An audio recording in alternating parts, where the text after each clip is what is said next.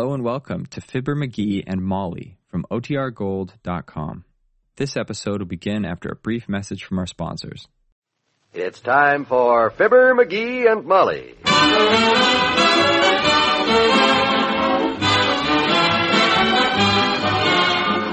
Every weekday at this time, NBC brings you Fibber McGee and Molly transcribed. The show is written by Phil Leslie and Len Levinson and directed by Max Huttle.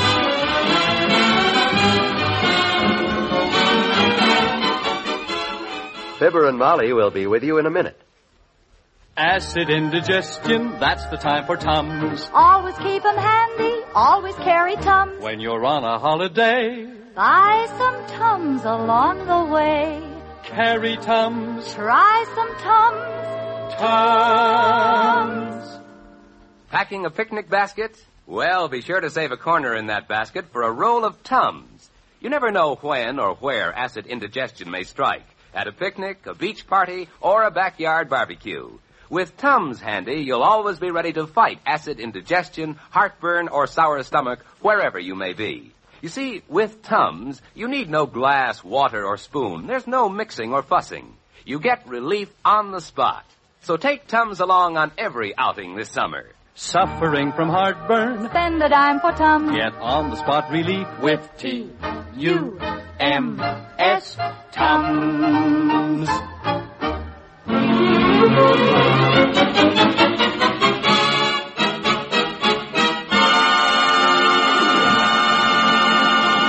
Yesterday, McGee, Dr. Gamble, and the old-timer began their search for uranium in the mountains of Utah. Today, they're approaching the old-timer's old mining claim, 50 miles from nowhere, on the far side of Fishball Mountain.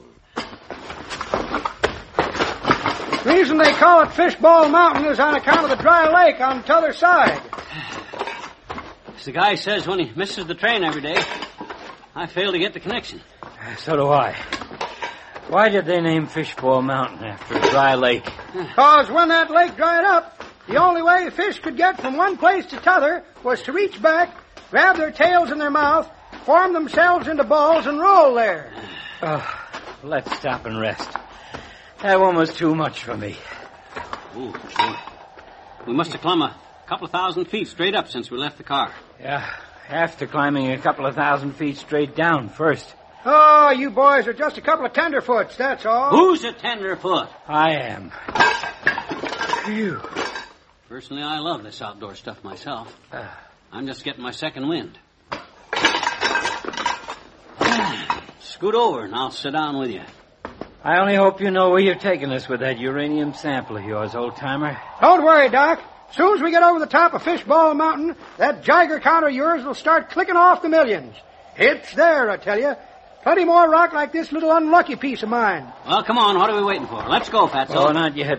I gotta get my wind back. Oh, you're just a city boy, Lard Bucket. I'm used to this kind of country myself. Ha! In fact, this reminds me a lot of a sheep ranch my Uncle Sycamore had out in Wyoming when I was a kid. 10,001 acres of mountain country, just like this. What was the 1 acre for? That was the flat part. The one with the ranch house on it. The rest was all straight up and down. Sounds like mighty tall country, son. Sounds like a mighty tall story, too. Uncle Sycamore grazed 5,000 head of the finest sheep in the West on that land. They grew big, thick coats of wool, 8 or 10 inches long, every year. And every year he didn't make a nickel.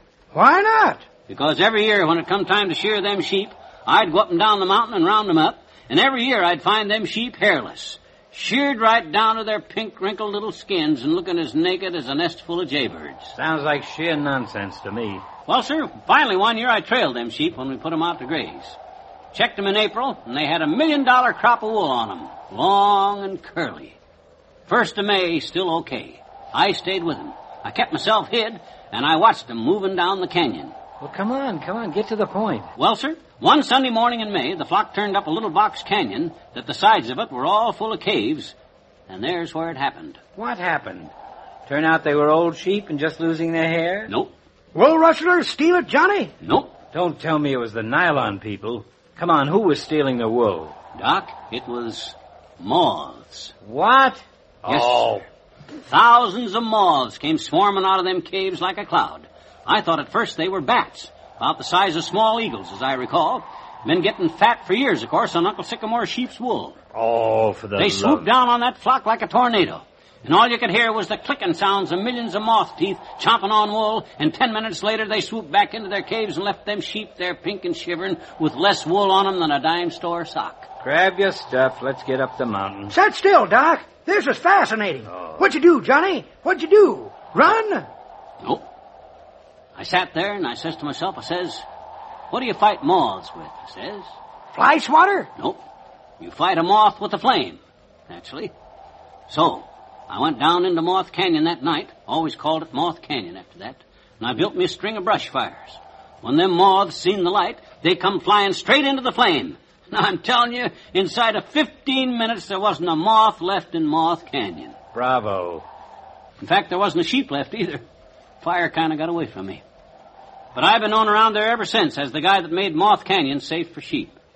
And you know, to this day, every year on a Sunday in May, all the little towns around there get together in my honor, and they celebrate Mother's Day. Isn't that a... Now, hey, Don, now, don't go home. Wait a minute, I'll come... Come on, up the hill. Let's go. Come on.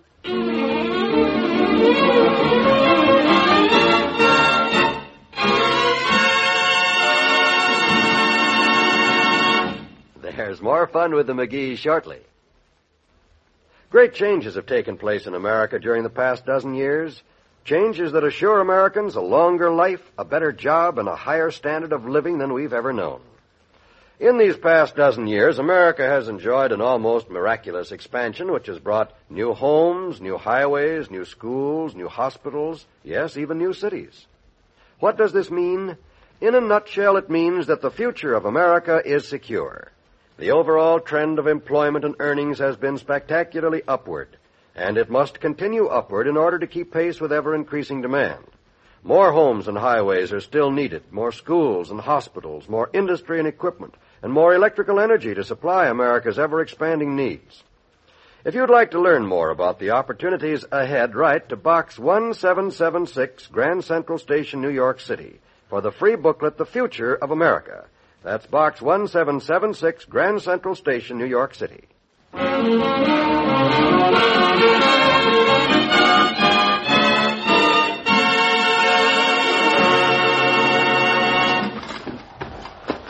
Old timer, how much further is it? Well, now, let me see. I think, yep, we can stop right here, fellas. I recognize the place, and this is it. Well, at last. Ooh. Oh, great. You sure this is the spot? Ooh. How can you tell?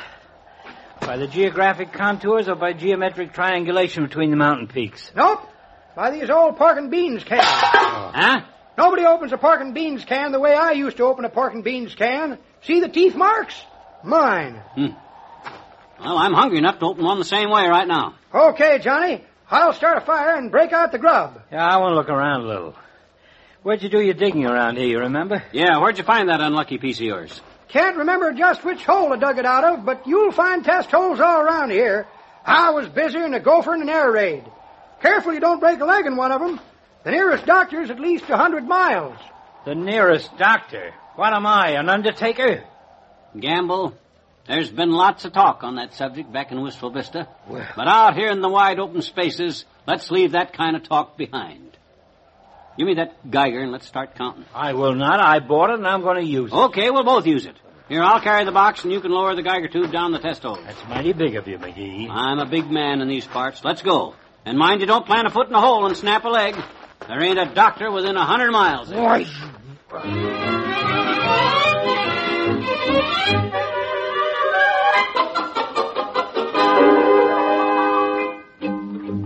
Hey, Doc, are you sure? Just listen, I'll turn it on again. The meter's so high, I'm afraid it'll blow up. See how the neon light's going. Boy, it's winking like a regiment of GIs passing Marilyn Monroe. Turn it off a second. Let's keep cruel and plan now. I mean, according to the Geiger counter, there's uranium by the galore down in that crack in the rocks. Yeah, the farther we lower the tube, the hotter it gets. You don't think it's your wristwatch? Radium dial on your wristwatch will make it do that. Where is your wristwatch? I left it back at the camp so it wouldn't give us any trouble. Good. You don't think maybe it's the machine, this Geiger counter, maybe it's cockeyed or something? I tested it just now, didn't I? Yeah, you saw me with the sample that came with it. No, I tell you, this is it, McGee. My hunch paid off. What you mean, your hunch? I had this all figured out complete before you pried your nose into the deal.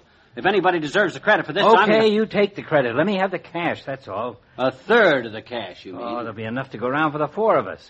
What do you mean, the four of us? There's just I and you and the old-timer. You forget our unseen partner, Uncle Sam. Oh, dear. Besides, this is Uncle Sam's land we found it on, isn't it? Yeah, you're right. Doc, how much do you think we'll make out of this? Millions, huh? All I want is enough so I can tell Mrs. Clopton H. Clopton where she can go jump. Who's she? Patient? My most impatient patient. Yeah? She pays well, but she's one large continual pain. To me, that is. Yeah? That woman comes into my office, and when I ask her what's wrong, she says, I'm not sure, Doctor. What's new? And when you get enough money ahead? The first thing I'm going to do is tell Mrs. Clopton that she better find another doctor, preferably a tree surgeon to look after her shingles. Ooh, I can hardly wait. What are you going to do with your money?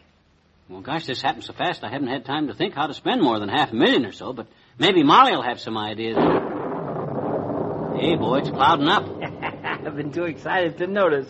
Here comes the old timer. Wait till we tell him the good news. Got some bad news, boy. Pack up, let's go home. What? Bad news? You remember this little old unlucky piece of mine? The one that got that Geiger counter to shimmying like my sister Kate? Of course. That's what brought us all the way out here. Well, I just remembered where I found it. Yeah, where? Down in this big crack in the rock right here? Nope. It was over in the White Signal District in Grant County, New Mexico. What? Only thing I got from working this claim was new mowing you.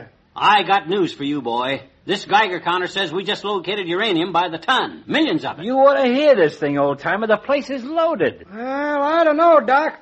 All I ever got out of here was new mowing you. Well, get some stakes, somebody. Boy, it's starting to rain hard. Run for the sleeping bags, boys. That's how I got my new mowing yet.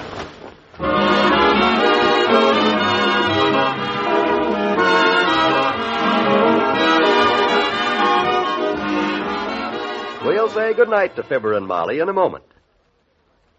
You're invited to play a different kind of quiz game tomorrow here on NBC. It's a panel program called News Game, and it's the best in entertaining and informative listening. For a half hour of amusing questions and answers, try News Game tomorrow. Another Wednesday evening quiz you'll enjoy is Spend a Million. Joey Adams is the genial MC, and he has the thoroughly unusual job of helping contestants spend $1 million in a hurry. Don't miss Spend a Million. Then there's a fast and funny visit with the one, the only Groucho Marx in a show called The Best of Groucho. Enjoy an evening of fun for the entire family tomorrow evening with News Game, Spend a Million, and The Best of Groucho. And by the way, remember that next month is September, and that means Lux Radio Theater on NBC. It's radio's greatest dramatic show, bringing you Hollywood's favorite stars. You'll hear it every Tuesday beginning September 14th.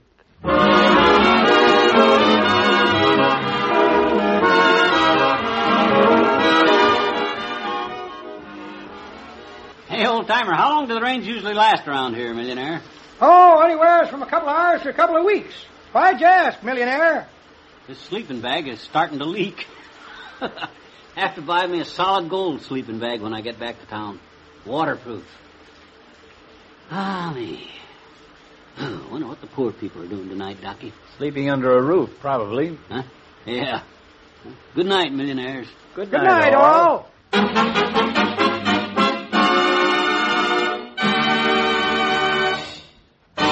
Fibber McGee and Molly is an NBC Radio Network production transcribed, with Bill Thompson as the old-timer and Arthur Q. Bryan as Dr. Gamble. This is John Wald, who wonders, have the prospectors actually found uranium this time? Will they become millionaires? Well, tune in tomorrow night and see.